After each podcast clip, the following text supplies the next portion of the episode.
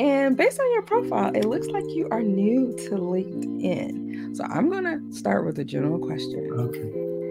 What do you do? Uh, I'm a scalar energy researcher. Mm. I research this new and promising field of it's a new branch of physics. It's scalar energy, what some people might call quantum energy.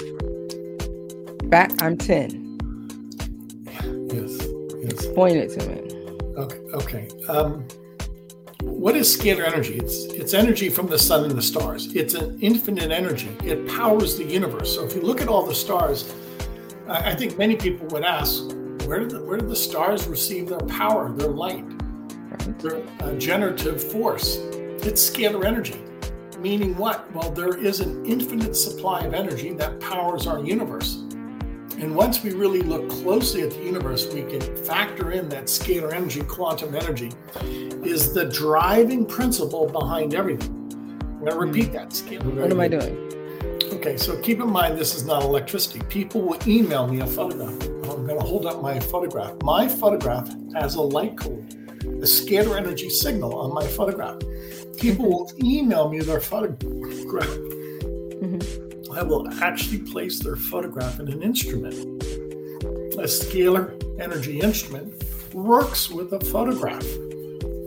now, that's how I make a connection with a person. It's quite profound, it's different. So, this really lends itself to that quantum universe in which a you person that would use this service that would connect with you. people have to be open to this type of healing they frankly they should do their homework.